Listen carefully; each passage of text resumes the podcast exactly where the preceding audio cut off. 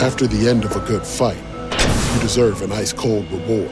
Modelo is the mark of a fighter. You've earned this rich golden lager with a crisp, refreshing taste. Because you know the bigger the fight, the better the reward. You put in the hours, the energy, the tough labor. You are a fighter, and Modelo is your reward. Modelo, the mark of a fighter. Drink responsibly. Beer imported by Crown Port Chicago, Illinois.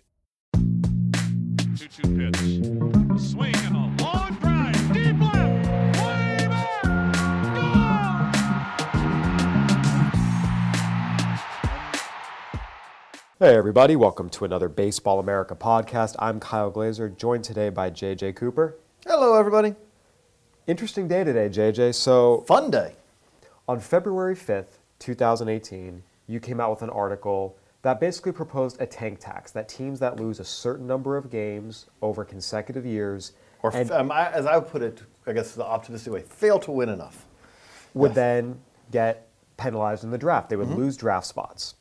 On February 5th, 2019, exactly one year to the day from which you wrote that article or proposed that, word comes out through uh, Ken Rosenthal at The Athletic that that is officially a part of a proposal the Major League Baseball Players Association has presented to the owners about things they'd like to see changed, in part due to we've seen free agent market really uh, cool down to say the least. Part of that is less teams being competitive than ever before. So one year ago, this is just a theory, an idea that you propose. A year later, it's now officially on the table. Or a version of it, A- because there's, there's a little different. version There's of a it. little So, different. so but yeah. take us through what you had in mind when you wrote the article, and then what some of the key similarities and key differences are in what's officially been proposed. So the, the thing that stands out is is that we are now in a system. I'll go I'll go granular for this year for just a second.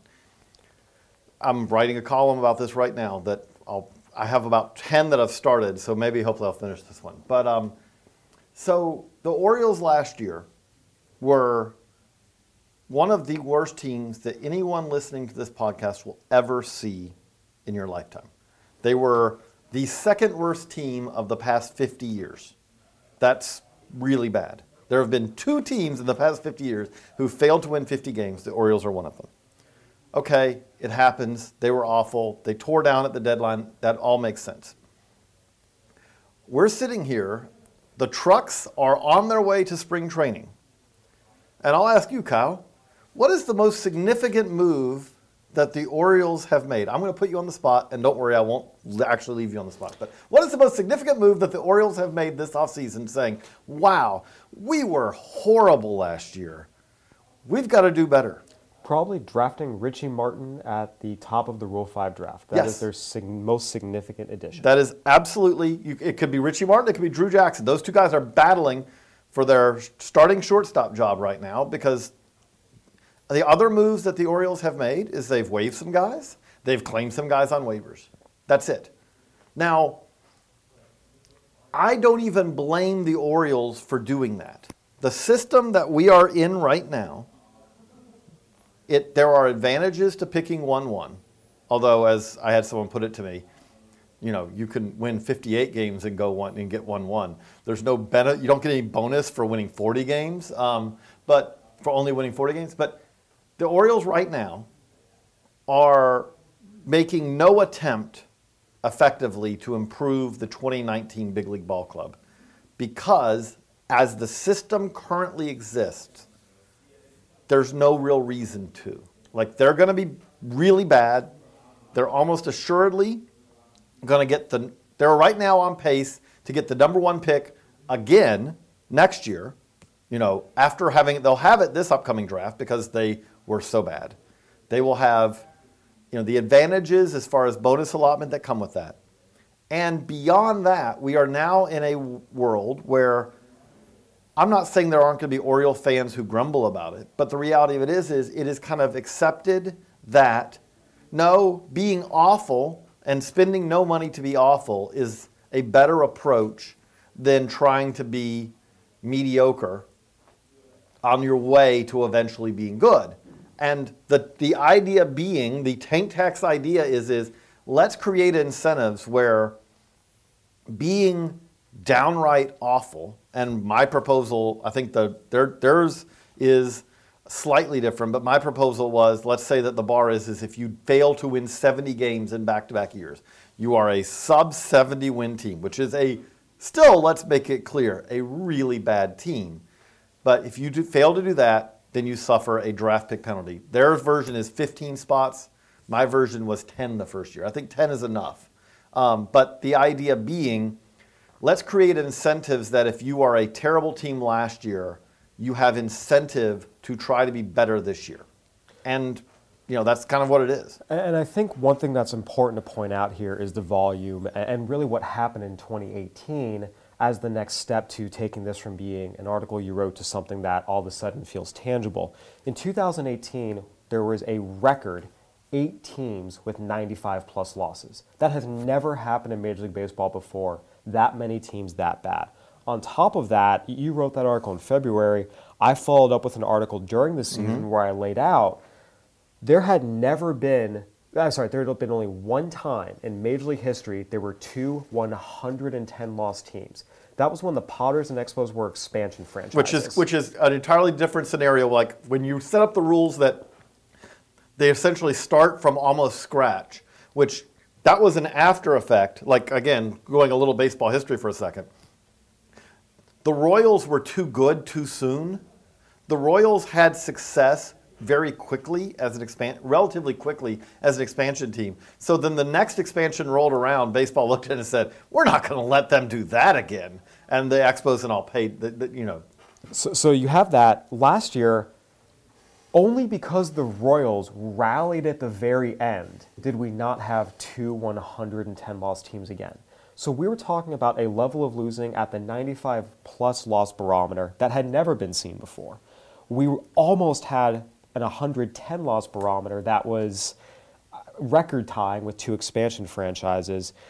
And while there were some teams that yes we thought going in maybe looked like they didn't do enough to you know advance their competitive time frame like the Rays that ended up being competitive at the end of the day you saw more teams trail toward the back than we saw teams take an unexpected leap up to the front. And now you're just seeing it kind of compound. And one of the things I thought was interesting that that John Mozeliak who I interviewed for this article talked about was what was available to teams under the 2012 collective bargaining agreement, where you could tank and rebuild, they're trying to replicate what the Astros and Cubs did. Those same rules are no longer in effect for teams that are doing this now. You don't have unlimited draft spending at your disposal. You don't have unlimited international spending at your disposal. So a lot of teams were doing this tanking, trying to replicate the Cubs and Astros, without actually having the ability to rebuild the way the Cubs and Astros did. So it seems like. Well, I, but actually, I would argue that in some ways, though, the more that you limit spending, especially in the draft, the same draft rules do apply. The, the, draft rules are every bit the same as they were in 2000 in 2012 as far as we are now in a system. The, the, caps are a lot lower now. You can spend a lot less money. That is true, and they have flattened it a little bit. The number one advantage is not as much as it was in 2012. But the point being, in 2011 and before, you could be bad, or you could be mediocre, or you could be good. And if you wanted to spend in the draft, you could. Now we have created a system where no, you cannot.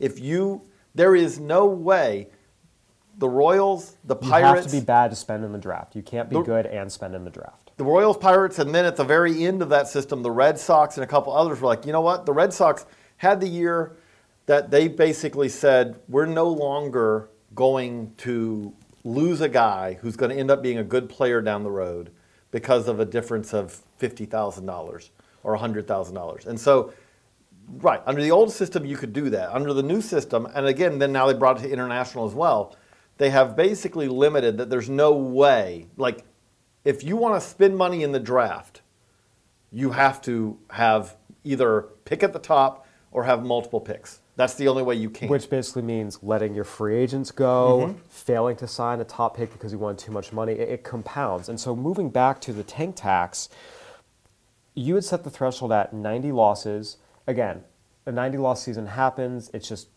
things go wrong, injuries, whatever. But for you, was it? It was the second year of a second straight 90 loss season. You see the penalties come in, and do you think that's too soon? Because I could see the argument for okay, three straight years you're getting unlucky, but I can see scenarios where a 90 loss season happens, things fall apart, and all of a sudden, hey, you have a bunch of bad contracts, guys who are hurt. You might not have the money to spend to really improve your team. In a second 90 loss season, sometimes that just happens. To me, it's when you start getting three, four, then it starts getting oh, intentional. I, I, again, we're now. It, it is very possible that yes, that there is a better version of like where you set the penalties and all. I will say, the to me, all of this comes down to however you set the boundaries of the game, then the teams will play within the boundaries that you present. And so when you say like, okay, to take for instance, let's take the Orioles last year you know, they understandably, I get it why they completely tore it down. They they ripped that anyone on last year's team who had trade value, they traded. Now let's also note, in most cases, Manny Machado, one of the better players in the game, netted one top hundred prospect in return. Kevin Gausman and Brad Brach, who are valuable big leaguers, Kevin Gausman's going to be a valuable big leaguer who was not Kevin Gausman's case was not headed to free agency. But Kevin Gausman and Brad Brach and Darren O'Day basically were traded in a salary dump where the Orioles received no one, no prospect of significance in return. From one of the best farm teams, From one of the best, farm, farm systems in baseball. In a deal where the Braves could look at it and say, they don't even need to question because they look at it and say, yes, you want our 20th best prospect as the cornerstone of this deal? Done. And Kevin Gausman from that day was immediately one of the best starters in the Braves rotation. My idea with this is, is you're right, two years is kind of punitive in some ways, but it also means it may be that there is times where you say, I mean, these players are often being traded. There are exceptions. The Nationals traded Jesus Luzardo in a deadline deal, you know, a couple of years ago. Uh, and Blake Treinen, they kind of lost that deal with the uh, Madson and uh, uh, Sean Doolittle, Ryan Yeah. Madson, who, in fairness, Doolittle's been great, and he did what they expected but- him to do in that trade. right. But however, you wouldn't want it in hindsight. Jesus Luzardo and Blake Treinen, who's been better than you know the guys that they got. Okay, they lost that trade, but most of the time, when teams trade at the deadline, the viewpoint right now is a lot of times for even a good player, it's you know what we're terrible. We're not getting much at back in the form of prospects, but we are getting salary relief. That's a lot of times. You've studied this. Yeah. Most of the prospects traded at the deadline are not very are, are never going to be productive big leaguers. Uh, the, what I found when I looked at it last year was in deadline trades, the prospect for veteran trades, I believe it was 79% of the time, the veteran produced more than the prospects ever did down the road in the future. Less than 20% of those prospects, or just over 20% of those prospects, ever So- did anything. this would possibly change the dynamic of that because if you're a team that is on your way to 68, 69 wins, You might keep you Kevin might say, you know what, the value of Kevin Gausman, who, by the way, again, let me note, the Orioles were not going to lose Gausman after the season. That they, that the, the, it may be better to keep those guys. And again, I know the Orioles are an extreme case, but take an example of it. Again, we've had a lot of teams finish with 67, 68, 69 wins. Okay, under this system, what we're trying to do is create a structure where being downright awful is worse for you than being bad or mediocre. And for the game as a whole, I do believe that the game is better if again, I know a 70, a 75 win team is not something that gets a fan base excited. But this Orioles team that is going to take the field this year, barring some unexpected last minute signings, this Orioles team is going to take the field not just going to be an awful experience to watch if you're at going to Camden Yards in Baltimore for Baltimore Orioles fans, but it's going to be the same thing when they hit the road. If you're in Toronto or if you're in New York or if you're in wherever they are, it's going to be like, oh, the Orioles are in town. Well, why do I want to go watch that? Only if tickets cost $8. Right, and again, we do have pricing now that will the Dynamic pricing for them. They will be the cheapest tickets you can get every time. And you make the point that again, having more teams even be remotely competitive. You know, a team that wins 75, 77 games, you say, you know what, there's some talented players on the field. It's still, you know, a fun way to go spend a Friday night. You don't necessarily, as a fan, feel like you're wasting your money. Whereas if it's a 46 win team or a 52 win team, and you know from day one, God, these guys are going to be historically bad, eh, let's take our money and do something else. I, I do want to point out, mm-hmm. you made the point that the overall incentive here is trying to make it so it's better for teams to be mediocre than truly horrible. Keep in mind the Players Association is who proposed this, not the owners. Mm-hmm. And for the Players Association, what this means, and this is an article I'm working on, one of the ideas that a lot of people on the player side of the game have talked about is look, of course the, you're not going to get the type of contracts these players are seeking when you only really have from the get-go 10 12 maybe 14 teams having any legitimate interest in them when half the league or a third of the league from the get-go says we're not signing anybody. You limit the amount of teams that this player can negotiate with and it ultimately depresses the salary offers they receive. So for the players association perspective the idea and there, there's going to be flaws here there's probably going to be unintended consequences but we have to realize the idea and the motivation behind this is not truly eh, let's just get them to 77 wins for 77 wins sake. It's hey, more teams that are a little more competitive, we probably will get more right. offers from that's, free that's agents. Up, this that's is a Players Association proposal. Right, absolutely. And, and so, but it is one that there, we are now in a world where 20 years ago, again, I, I do want to understand, there is part of what has changed in baseball that is never going to change back, which is it used to be as a veteran free agent, all you needed was one or two teams who would spend money in a crazy and really stupid manner, and everything was fine. Like, and we are now in a world where the 32 year old who's been a great player is not getting a going to get a long, a significant contract just because when he was 27, 28, 29, he was a he was an all-star. You know, I Adam Jones 20 years ago would probably be weighing op, three-year offers from multiple teams where you're like, ah, you know, he signed for three years, you know, under current money, you know, three years, 30 mil. You know, that was a good deal for Adam Jones. Those deals are not coming back, and that's not what we're talking about here.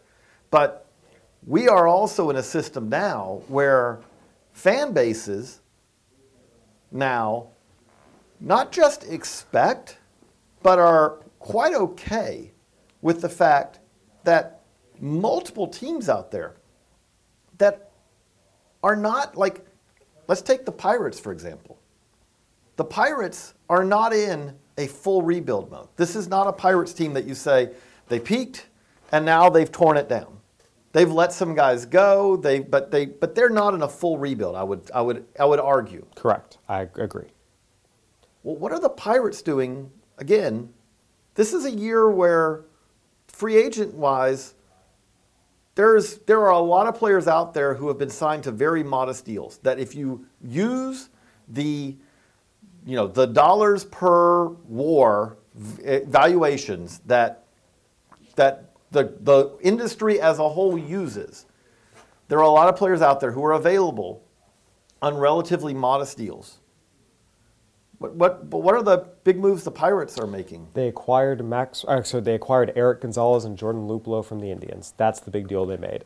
The Indians are a team that have perennially been a playoff team in recent years, and are still the class of the AL Central. And they have an outfield of probably a last place team and have done nothing to address it. They've talked about making trades to address it, but when there are clearly better options on the free agent market, they are not choosing to go get them. Some of that though is the Indians look, they're spending money. They're at 130 million plus. I think for me it's more a situation where you look at these teams who have room in their budget, are last place teams or close to last place teams, and are actively deciding we don't want to spend anything because to us we want to pick fourth instead of sixth, where because right now that's what the system rewards. And so from that perspective, I get what the Players Association, is doing and saying, let's propose this so that it's more meaningful and more beneficial for them to try and win 75 games, try and win 80 games, try to add players to get them to better thresholds. Because right now it's all about any any economic system.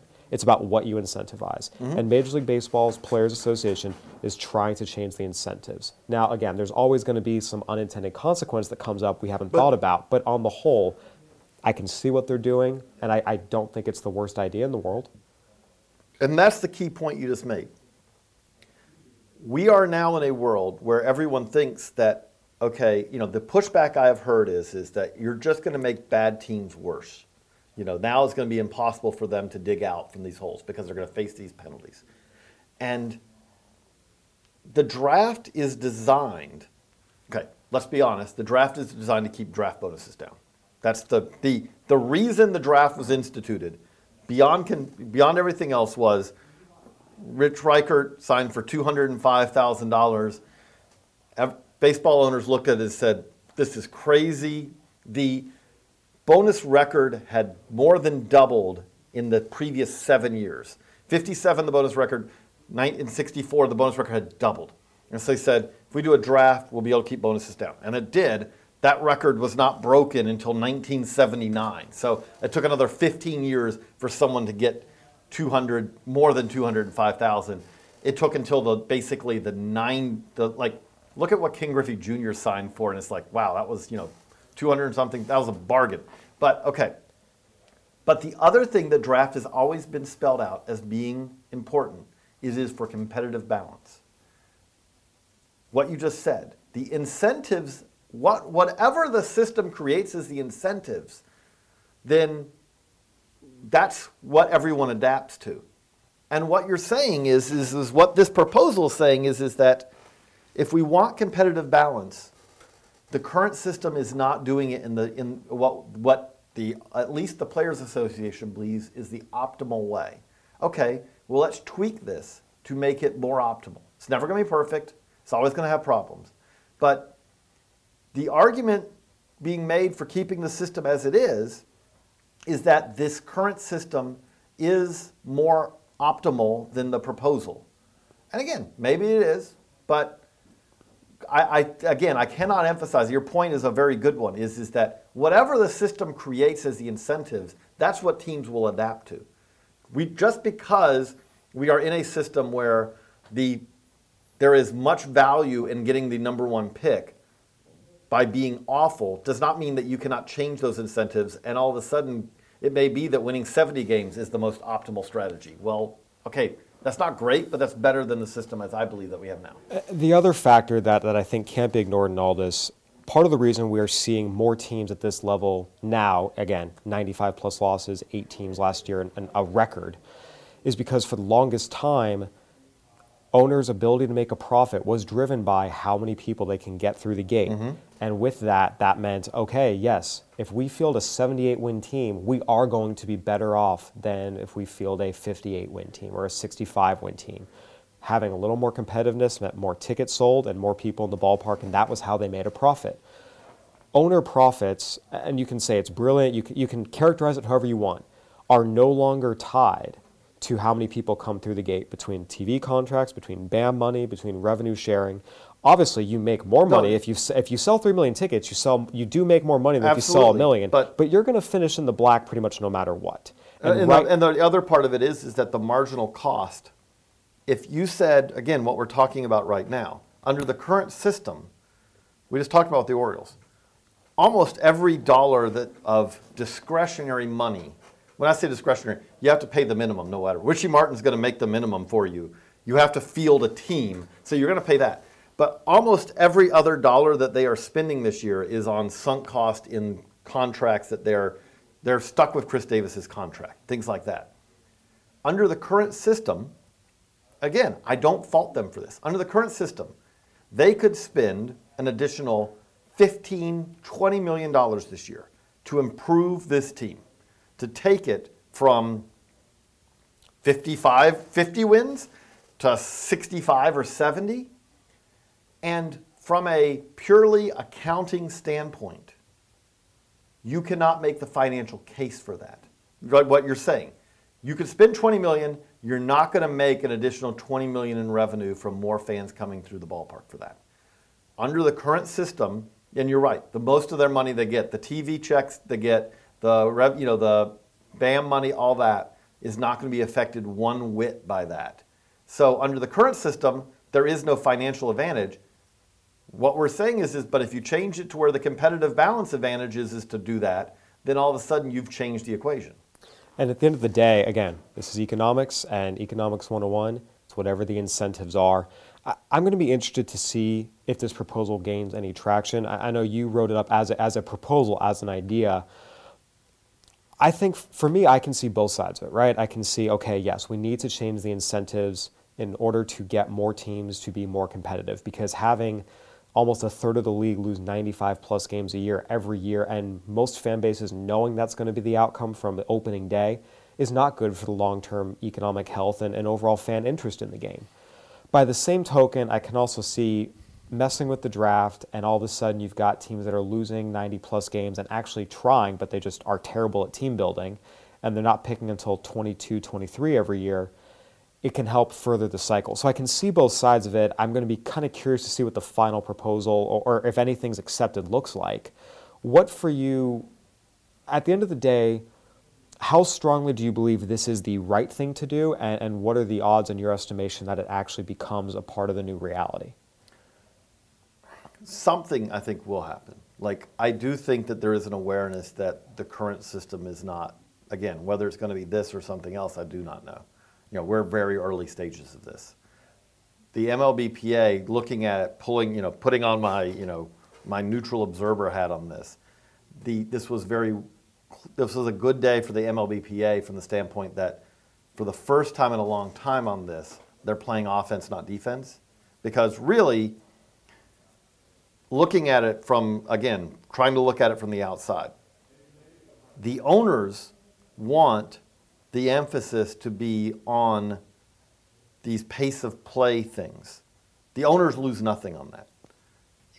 Again, and I'm not saying, I am saying, I've been adamant on Twitter about this. We have pace of play issues. Now, I'll say, pace of play issues in Major League Baseball are not as bad as they are in college baseball, which I also love, but we have pace of play issues. But on that, the Players Association is almost always on defense the owners propose things that players do not want to do or players want to limit the impact of. What the Players Association has done here is broaden the discussion to, as they see it, problems of the game as far as competitiveness of the game, competitive balance, where the owners are on the defensive. Because for this, the owners do not want to be it, the discussion to be about how nowadays teams are incentivized to basically not spend it all if they're going to be bad and basically just sit out free agency. That is a discussion.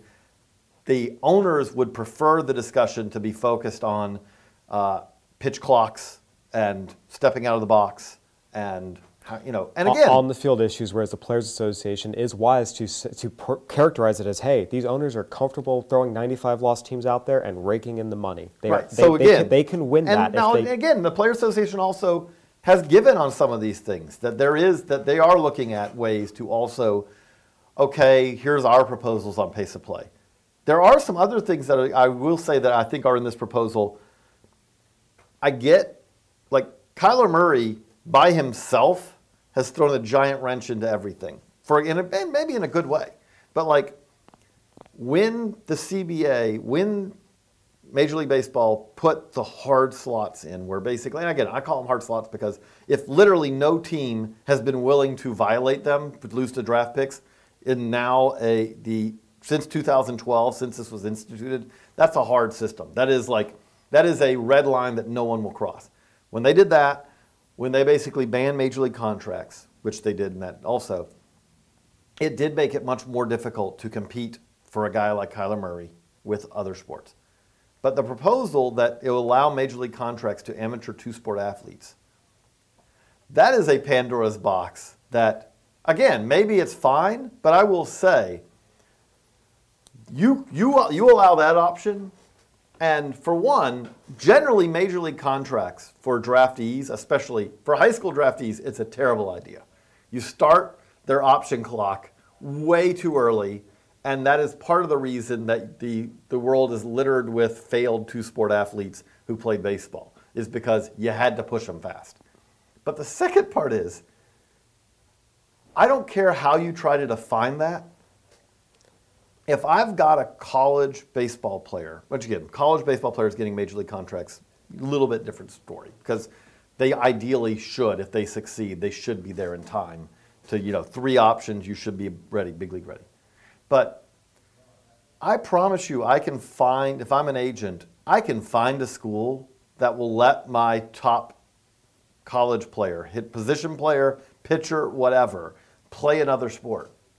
And Again, I know you could set up advisory committees and all that, but it is going to be very hard to ever draw a line where you say X player, you know, is not does not is not a good enough golfer to say that he's a two sport, or he's not a good enough bowler, or he's not a good enough Right. basketball player. Senior year in high school, if your high school offers bowling, you pick it up and say, hey, I'm a two sport athlete, I can get a major Well, again, contract. like That's what okay, you're talking to, to about. take it to the extreme, I promise you, to take when Bryce Harper was looking for a junior college, I promise you, you could have found a junior college that had been quite willing to let Bryce Harper play basketball for them, to get Bryce Harper on the baseball team. And okay, well, he's a junior college, you know, he's a two-sport guy now. Like, okay, why, you know, well, what's the what's the delineation? Well, he's not he's not a significant prospect. it, it- starts getting subjective. Right, and that's, what I'm saying. That's a, that is a that is a uh, Pandora's box. Like there are some other interesting things in this. Um, you know, the DH. universal DH is something that I, one of the things that I a lot of these proposals when I look at them, I see positives, I see negatives, I can kind of see both sides of things. The universal DH for me is one that should just happen. It's been long enough, and I and I'm a kind of a baseball purist, but pitchers are hitting. I believe it's 115 with a 144 on base, and I got to tell you, as someone who grew up in Southern California, spent half his life watching American League baseball, half his life watching National League baseball, and now covering both it's not close what the more entertaining product is. And, and at the end of the day, baseball is an entertainment product. And I think that it will be one of the things that will help and will also help pl- other older players keep more jobs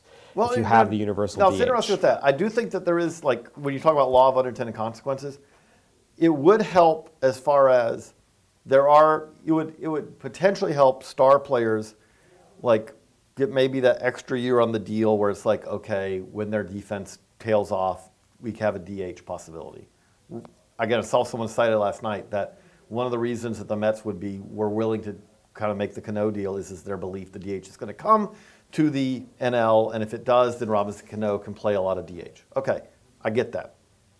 At the same time, we're not in a world. I mean, one of the things now is is that very, very few American League teams have a DH. Like have a guy who you say this is their DH.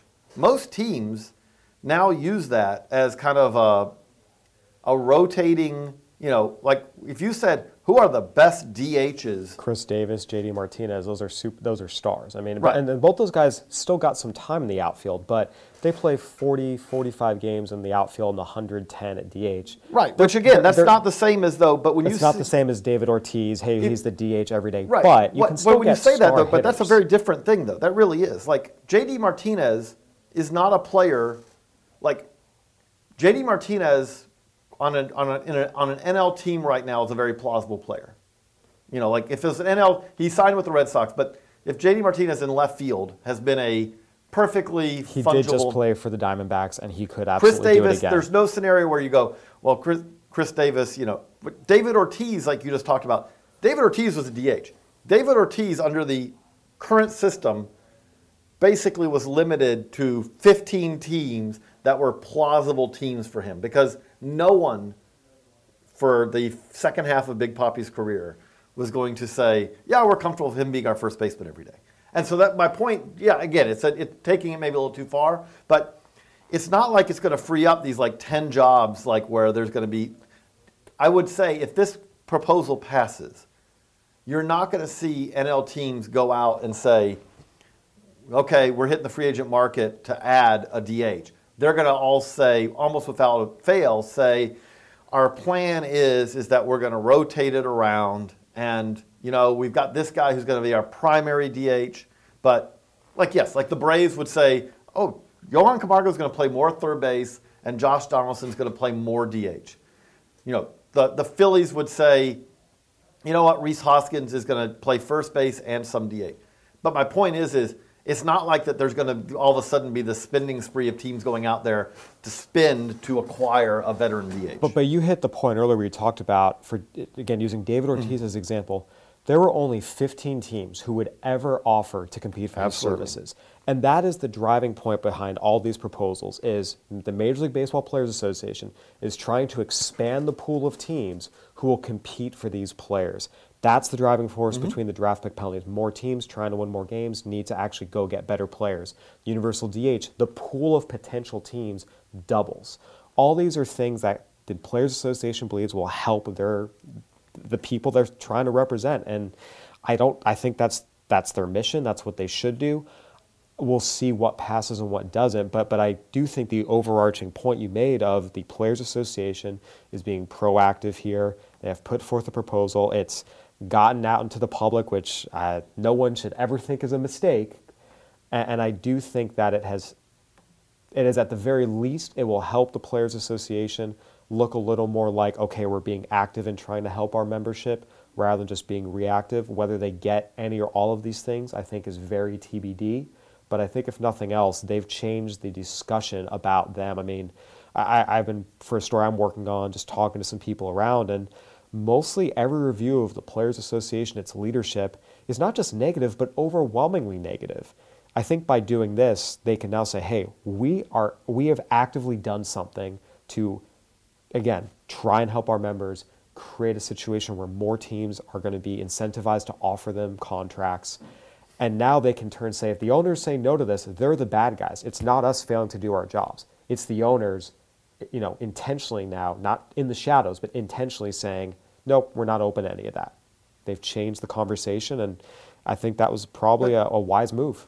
Again, and the, the last one I did want, you know, there's others here like that. It does seem like there's some agreement on limiting mound visits, which I know there are going to be people listen to this because I hear from them on Twitter. There are going to be people who say, you know, if you don't like, why would I not like more baseball? More baseball is good. Give me a six-hour baseball game. For one, I like for baseball to continue to add fans, and the argument that people who have no problem with pace of play generally make is, is essentially, I like baseball as it is, and if that means that no one else discovers and likes baseball, hey, great, because it's more for me. I don't understand that argument. I like want baseball to both be popular among fans. I've yet to hear anyone argue that another mound visit increases their enjoyment of the game. I've never heard someone who says that a pitcher, Pedro Baez, sitting there and staring at the catcher for 25 seconds makes the game better for them. Like their argument always seems to be, it doesn't bother me, so why would other other people be bothered by it? But I do think it's important that like there seems to be some agreement on some of these things that like okay, we're going to see some more tweaks on them, but but I do think also Matt Eddy's going to have a column up at Baseball America hopefully today as you listen to this about another suggestion, but forcing pitchers to face at least 3 batters an inning. I'm surprised that this is coming from the Players Association. I am too. And this is one, again, just me. I don't care for that one, but it's not my proposal. Okay, so I mean, I am all about.